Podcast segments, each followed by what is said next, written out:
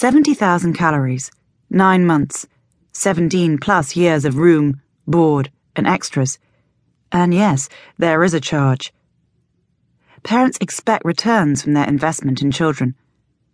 How often have you overheard a parent telling a child that he or she is a disgrace, good for nothing, or complaining that a son or daughter will never amount to much? How many parents have entertained such thoughts themselves? It's for your own good, or especially, I just want you to live up to your potential. Talking to young people this way is so commonplace that it has become routine fare in melodramas. What is the issue here? There's a contract stored deep in the minds of parents.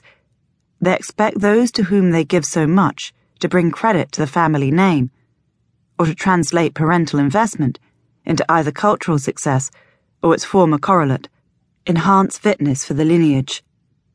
Parents may justify their behavior by claiming to act in the child's interests.